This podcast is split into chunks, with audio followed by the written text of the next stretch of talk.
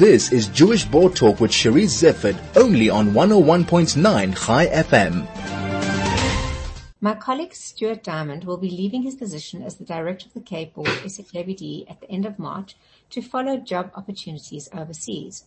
I have really enjoyed working with Stuart over the past two and a half years, and I thought it might be fun to get his take on what memories he will take with him. Stuart, welcome and thank you so much for joining me. Absolute pleasure, Cherise. Thank you for having me. Um, Stuart, you were a DA councillor before joining the Cape Council, is that correct? Yeah, that's correct. I joined the City Council in uh, 2011 um, and served as the uh, Finance Portfolio Chairperson from 2014.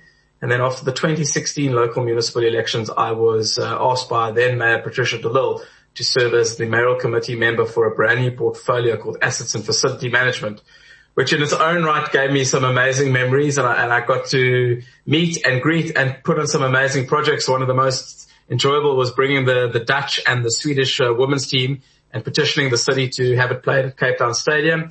Um, and then really our, our focused work in a whole host of areas with the fleet management strategy and the grand parade and the city hall upgrade. So yeah, just a whole lot of positive memories and it's always nice to drive through your city and kind of still see the things that you put in place in the early phases are coming to fruition. So yeah, listen, it's, um, that was a memory in itself and, and many, many stories of a water crisis, a, may, a mayoral crisis, a caucus crisis. But that's, I think that's the, that's the nature of life. I think you are thrown challenges and curveballs and it's how you can find the solutions and how you can overcome them to, to take things forward. And I think, that's kind of something that I've tried to bring into my work at the board. You know, it's funny you mention that, Stuart, because I remember the first conversation I had with you was not in your capacity as um, board member, but to discuss the water crisis in Cape Town. And I remember at the time there were all kinds of rumors about Israel and not Israel. And I remember that was our chat initially. And then little did I know, like a couple of months later, we'd be talking more regularly over Jewish community issues. So, um, it's funny how life just works. You know?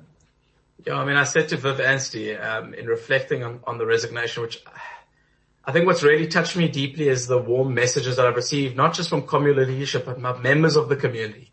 Um, and I think that's, that's, that is probably going to be my biggest takeaway from like, from the last, this week. Um, to kind of show that actually I did have an impact on people's lives and the things we were trying to do. You know, like I'm going to shoot straight into it. I think Cape Town is a special Jewish community and I think it's special in so many ways for its unbelievable communal structures. Um, and what it offers a community of 14,000 and even what we do for the small community of 300 of what I call Cape Country Jews. Uh, and I think the, the foundations laid by leaders like Elliot Osron and others um, are now taken up by, you know, a small group, Philip Krawitz, Samuel Seeff, uh, Marco van Embden, Ronnie Stein, and, and the work that they're trying to do in the Cape Town 2040 project of re, reimagining Cape Town and its Jewry and its structure. I think, I think Cape Town Jewry is in an incredibly healthy place. And I think when you give opportunities to passionate Jews, and I, Charisse, I served, I was already serving the community in leadership. For many that don't know, I was a governor on the United Herzlia Schools Committee. Um, and I also was a, was a board member at the time in, from 2017. I think when you create these opportunities to allow people into spaces, you allow different voices to cultivate and create, um, a far more open, accepting community where different voices are heard and different projects can be brought to the table. So yeah, look, everybody said to me like, it's sad to lose you. And I've said, you know, somebody's departure creates an opportunity for somebody else.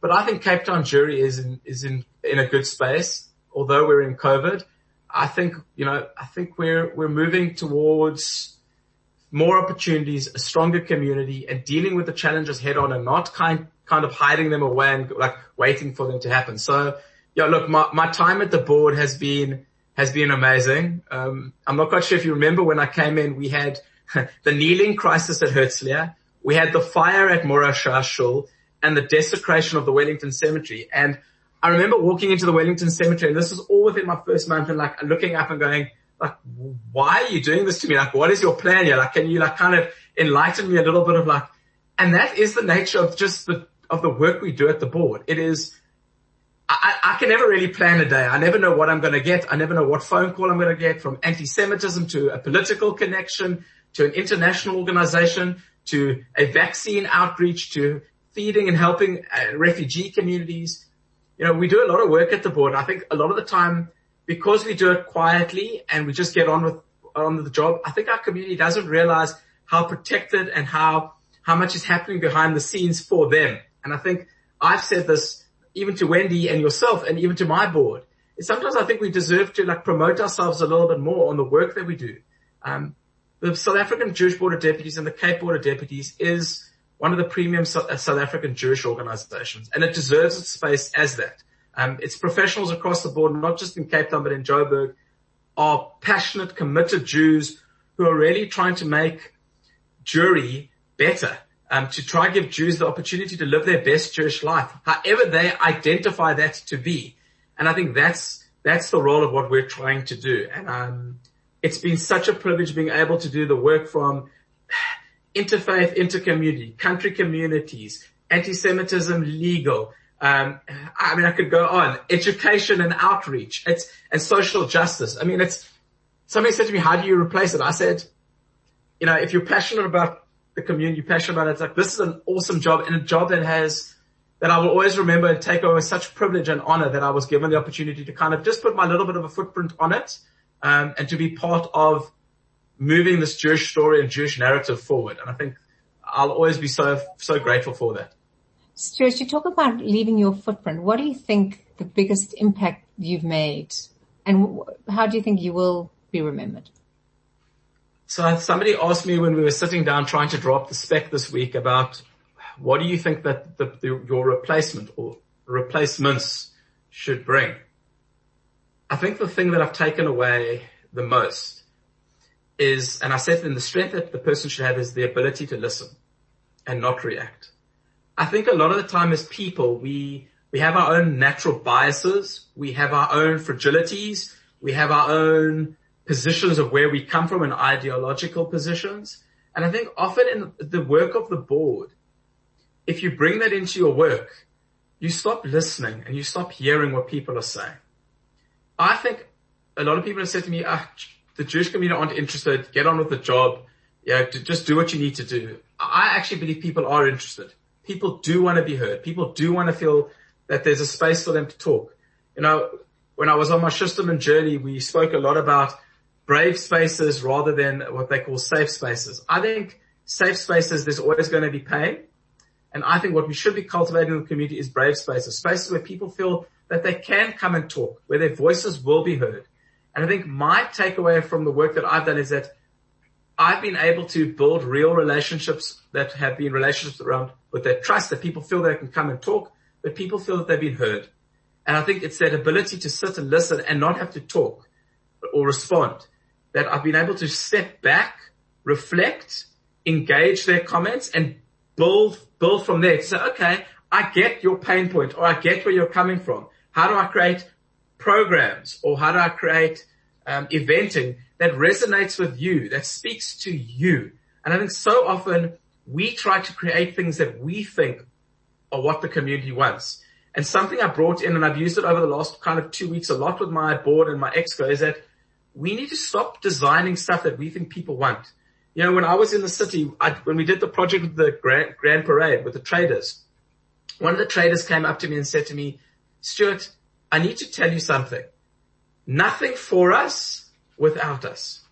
And I think if communal leadership shift that narrative to say nothing for our community without our community, then we'll start to build products and services that resonate. Our schools will be fuller. Our schools will have happier parents. Our welfare institutions and those that go and use those services will feel that they actually resonate and are heard there are lots of voices and I talk a lot about this and I know that there's always this like debate between Joburg Jewry and Cape Town Jewry and how different it is. I've learned that whether we like it or not, Cape Town Jewry is diverse. It is different. Everybody has a different position on Israel. Everybody has a different position on progressive versus orthodox. They've got a different position on whatever the issues of the day are. And I think for me, what I've learned is that I've had to master the skill of being able to listen, unpack their issues and then try and make them feel that they're heard and that there is a space within the community for them.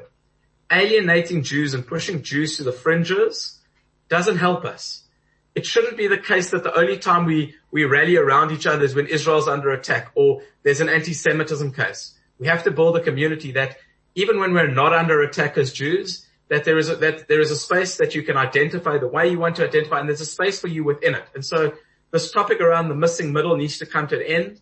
Um, and we need to find a way to kind of bring everybody in. So yeah, I think that's, that's been one of, I think one of my legacies is this ability to listen and try to hear the pain, try to hear where people are coming from in their viewpoint and kind of work to kind of giving them a product that somehow resonates with them and that they take away.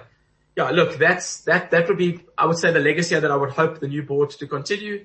Um, and another thing that I'm very proud of is that that we've all, that in Cape Town we've kind of reasserted, not reasserted, but we've kind of stepped back up into being that recognized, respected organization that, you know, through COVID kind of stepped up and like kind of held the community and guided the community. And I think that's, that's been, been very important. And then my board, um, to see this growth, growth of an inclusive board, not just a diverse board, but inclusive in the sense that it's made up of different component parts of our community and everybody feels that they can talk and contribute in an environment where it is healthy and productive um, and not divisive.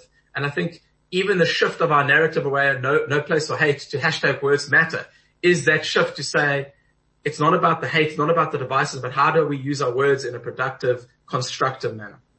Stuart, we have to leave it there. I wish you the best of luck going forward. And just again to reiterate that I really enjoyed working with you. I remember our numerous conversations. Sometimes, you know, you were traveling uh, the countryside and couldn't talk and the signals weren't great. Sometimes it was just after an anti-Semitic incident. Whatever it was, you handled it with absolute panache. And as you say, um, open ears, open mind. And I really thank you for coming on and wish you luck going forward. Thank you very much. Thanks, Charisse, and thank you to your team also in the Joburg office for allowing me the space to debate hard and, and robustly, but also to being such a supportive, uh, you know, more, more than just colleagues, friends. And I think that that's something that I will take away. So thank you to all of you as well. Thank you very much. That was Stuart Diamond, who will be leaving his position as the director of the Cape Board, SA Jewish Board of Deputies in March to follow opportunities overseas. Chai FM, your station of choice since 2008.